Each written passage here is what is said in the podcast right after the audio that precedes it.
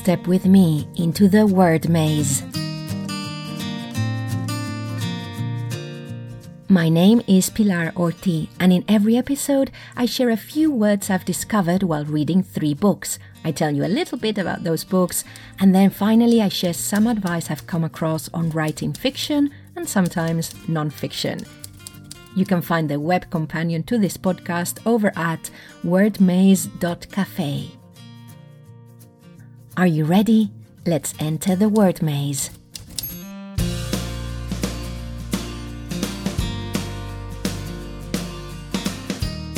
Hello and welcome to episode 8 of Word Maze. My name is Pilar Orti.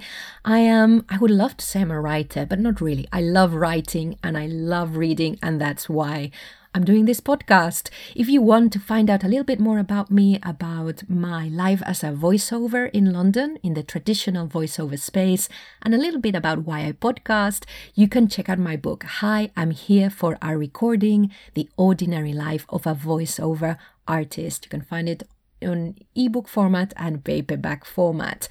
Now, today I'm trying something slightly different with my with this show because for this show I always have a script so that I don't go off on one because I do tend to do that in front of the microphone.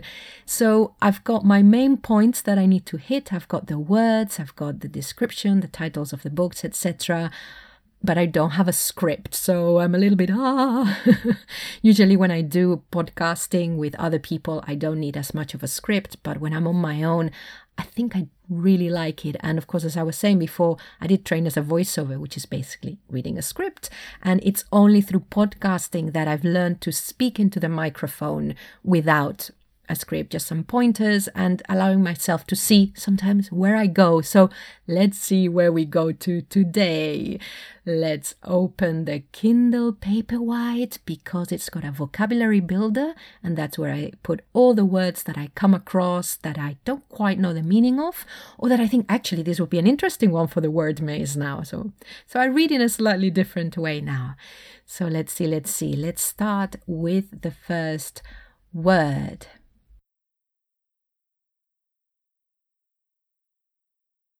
Stipend. And this is a fixed regular sum paid as a salary or as expenses to a clergyman, teacher, or a public official. And how it's found, how I found it in the book, so we'll, I'll discover the book later. The US assignment earned him a dollar stipend that in one stroke wiped out his family woes. So I think I'd come across the word before, but I didn't know it was so specific uh, as well that, that, there was a dictionary saying that it's specific to those to those professions clergyman teacher or public official. Next one. Next one. Miscreants. Or in this case the definition is for miscreant. A person who has done something wrong or unlawful or behaving badly or unlawfully. And this comes from the Old French, let me see if I can pronounce this one, mécréant, maybe? it's uh, the present participle of mécréer. Oh, my French is really, really bad. You should see my singing teacher when we, every now and then we do songs in French and I, I just have to ask her to stop correcting me. Uh, so, um, th- anyway, this verb means to, uh, means disbelief. And when you dissect the word, you have miss, uh, uh, which is uh, not to, and creer, believe. So I love that. And actually, when we look at that, creer in Spanish, um, so miscre- miscreant, it, I like the, I think it's really interesting origin to see also how all the languages, when you look at their roots, uh, converge. So that's miscreant. And let me just read you the sentence. Vera might be right. I don't want the IT name in mud because of these miscreants. Okay, so even in this situation, I felt the word miscreant was quite cute and funny. Now I almost smile. I don't want the IT name in mud because of these miscreants. Love it. And uh, lastly, asinine, which is extremely stupid or foolish, and it comes from late 15th century from the Latin asininus, from asinus, which means ass. she made this whole big deal about how I actually never give her anything and how other girls got gifts from their friends. I mean, it was asinine logic, if you ask me, as there were things she could be giving me and without much capital investment. I just love the fact that, uh, that I love the root again. It comes from asinus, which means ass. So I've got those uh, three words. Let me recap them. I hope I can remember the pronunciation stipend, miscreants, and asinine. And they are from Five Point Someone by Chetan Bhagat. That's B H A G A T. And I really enjoyed this novel. It is about three friends in a university and it really shows how very easy it is to become outcasts because of the way that they um, they weren't some of the top people in their class and they start to feel a little bit again l- like they're being um, looked down upon and how that's that's a, a, vicious circle really. But also it's really it's a very very funny book. It's also a little bit sad at some point because of what I was just talking about. And I love the friendship between them. So I still have another book to read by this author. I haven't read it yet, but this is really, I really recommend it. Five Point Someone. You will see if this is the first time you listen to the show. I don't go into a lot of depth in the books. I recommend A Good Read, which is a BBC podcast for a much more thorough analysis of books uh, there. But I just think sometimes we're just looking for stuff to read and we just need to, a, a, title or an author to discover and then we can go and see if we we can read the reviews etc and see whether we like it or not. So that's that's my aim with this show is just to share what i'm coming across. And then if you want to look a bit further then hurrah right let's go for the next book. So the first word is maudlin and this is self-pityingly or tearfully sentimental and it comes from the Old French Madeleine, which comes from Magdalena. And how we're using the word today comes from the pictures that show how Mary Magdalene was weeping. So that's that's uh, that's where it comes from. It's very interesting because in Spanish there is a saying which is uh, llorar como una Magdalena, which is to cry like a Magdalene, like Mary Magdalene. And I always thought you're gonna laugh if you speak Spanish. I always thought that this was crying like a Madalena, and a Madalena is like a fairy cake. It's like a, a cupcake. but no, it's of course it's Mary Magdalene. So um, yeah, anyway, I found that quite funny. So going back, coming back to this uh, to this podcast, we're looking at the word maudlin, which means self-pityingly or tearfully sentimental. And here is the sentence: It was one of those maudlin going away nights a farewell party for an ancient sales rep who'd been on the road during the Nixon administration.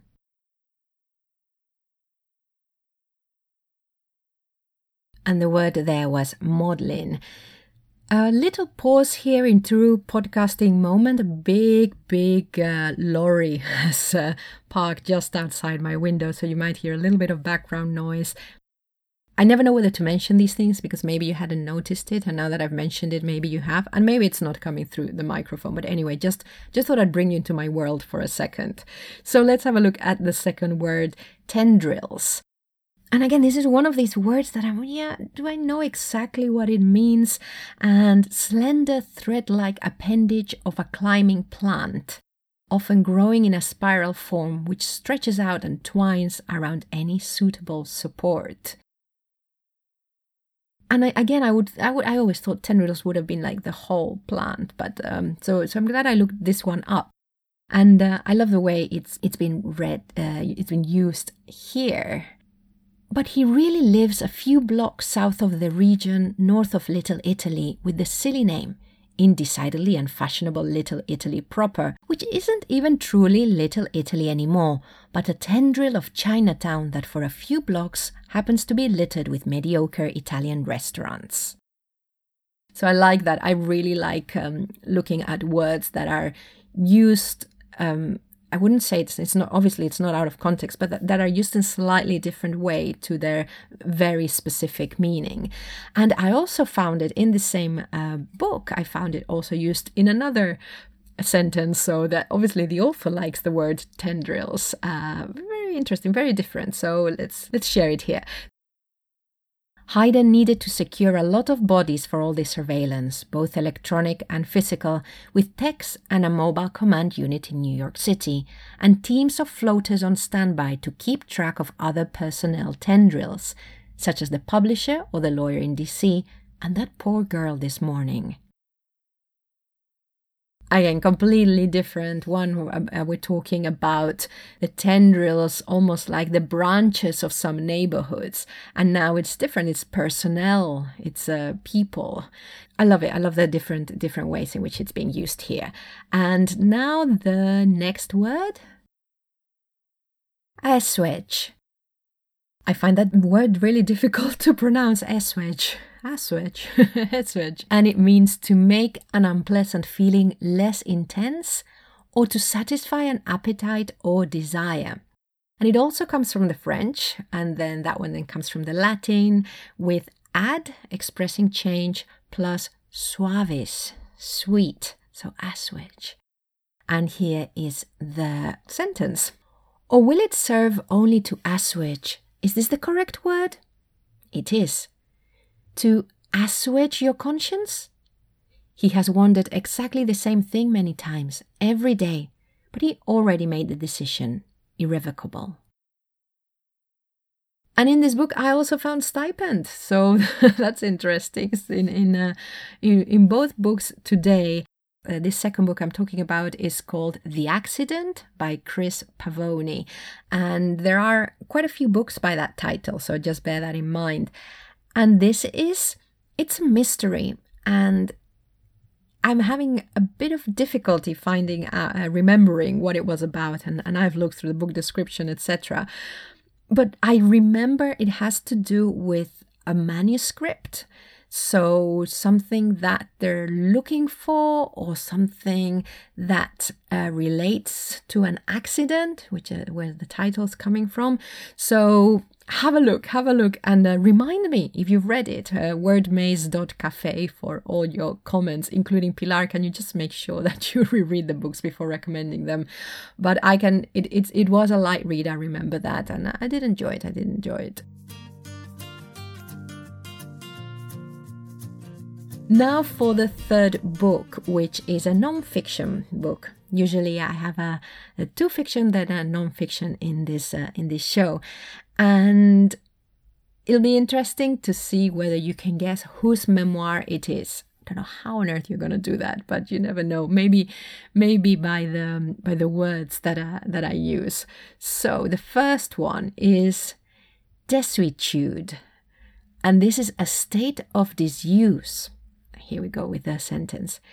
We were poor in that my mother drove an ancient Austin A35 with flicky uppy indicators, and my father an Austin 1800 from the heyday of British motoring incompetence, after he had driven an old Rover 90 into desuetude. I like that word as well. I don't think I'll be using it very much. I find it a bit difficult to pronounce. Let's go for the next one inchoate and it means just begun and not so fully formed or developed, rudimentary, elementary. And here's the context. If I am honest, a small part inside of me did somewhere dream of fame and recognition in an as yet inchoate form, just begun and not so fully formed or developed. And finally, oneiromancy and I hope I've pronounced that one right. I couldn't find it in my pronunciation dictionary. So it's the interpretation of dreams in order to foretell the future. And it comes from the Greek oneiros, dreams, and then mansi, which uh, means interpretation. So here's the context I wake up, or the dream peters out or merges into something strange and silly and different. It is easy to attempt a little oneiromancy here. So this comes from, there's no, I don't, well, if you did guess, that would be really interesting to hear. But this comes from More Fool Me by Stephen Fry. And I do enjoy very much his, um, well, his fiction books. And I do enjoy also his memoirs. I think, especially, well, if you're a fan of the actor himself, you will love the books because you can really hear his voice and they're always well they're always really fascinating. And i do like him as an actor and as a and as a as a, no, as a public figure. I think he's a i really like him. That's it. So the words from uh, this last book were desuetude inchoate and oneiromancy. Right. Let's now get to the part where we talk about writing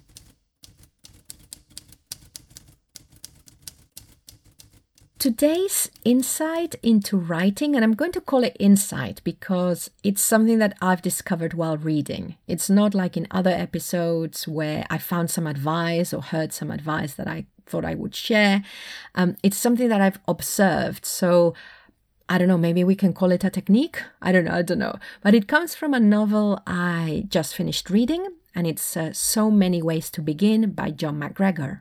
And I noticed something in one of the chapters, and I thought it was a neat way of communicating the passage of time and also of adding movement to the background of a scene. So I don't know, I found that it made the imagery more three dimensional and more filmic.